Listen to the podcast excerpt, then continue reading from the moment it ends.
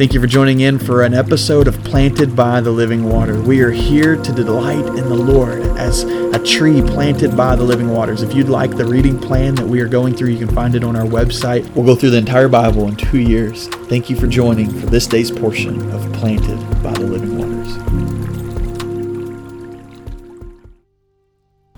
Well, it's June 1st. We have made it to June. We're almost six months away from finishing our time through the Bible being planted through God's Word. And um, I, I, continue to run into a few of you that, that just are so excited that, that you've stuck with this plan and that, that God has given you the strength and perseverance to read through every word um, up to this point. And, and I know He's going to give you the strength to continue. And uh, the, the revelation, the reward of being in His Word is, is far greater than I could even uh, be able to communicate. And so, so thankful for this time every day. What we're looking at today is from Matthew chapter 27, and it says in verse 50, it says, Jesus shouted again with a loud voice and gave up his spirit. And then suddenly the curtain of the sanctuary, the veil, was split in two from top to bottom.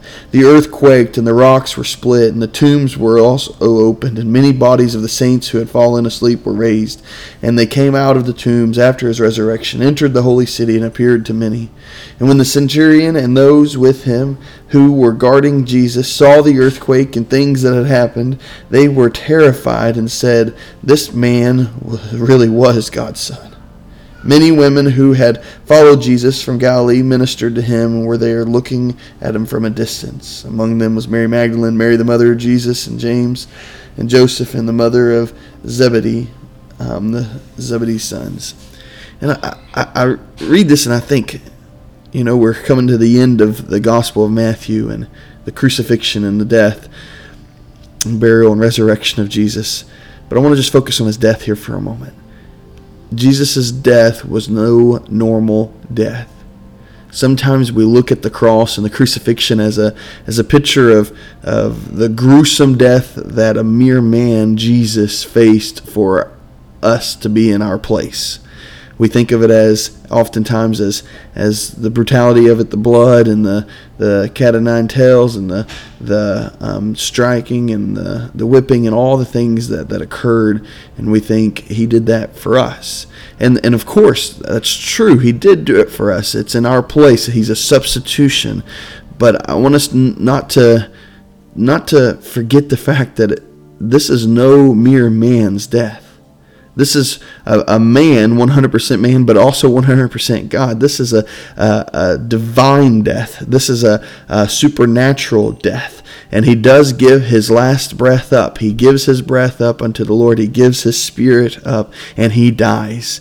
And so there we have man who is dead. Yet, um, there's something different about this death. I don't know about you, but I've been around my fair share of death, especially in the ministry. You you you uh, see many people that, that go on to be with the Lord, and and it's a challenging time, and we struggle with it. But for some degree, it's it's it's their normal deaths. Some suffer more than others there at the end. Some some uh, have a hard time. Some go quick in their sleep, and, and there's different types of ways of dying. But at the end of the day, they give up their spirit. They they give up their breath, and they no longer are living. But everything around them, besides those who grieve, are pretty much the same. We we all grieve, and we all walk through that, and and it's a normal um, thing in our life.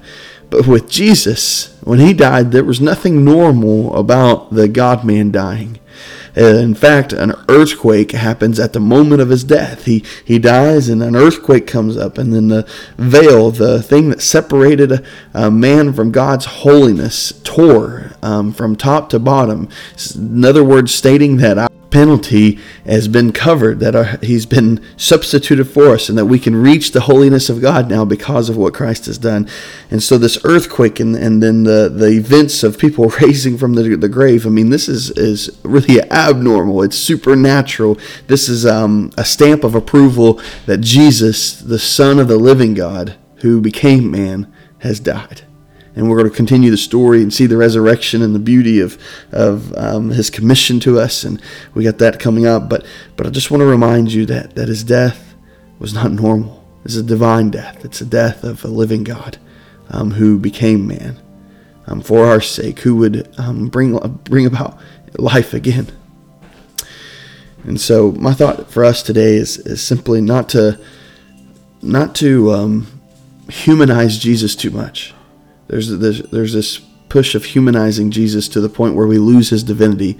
And uh, the scriptures does say he's human and he relates and he has sympathy with us, but it does never takes away his divinity and who he is. And so, Father, we love you. We just pray that today we're able to glorify you more and grow in a deeper relationship with you, a deeper adoration and appreciation for your death in which you stand in our place. Lord, we love you and we're so grateful for you. In the name of Jesus, we pray. Amen.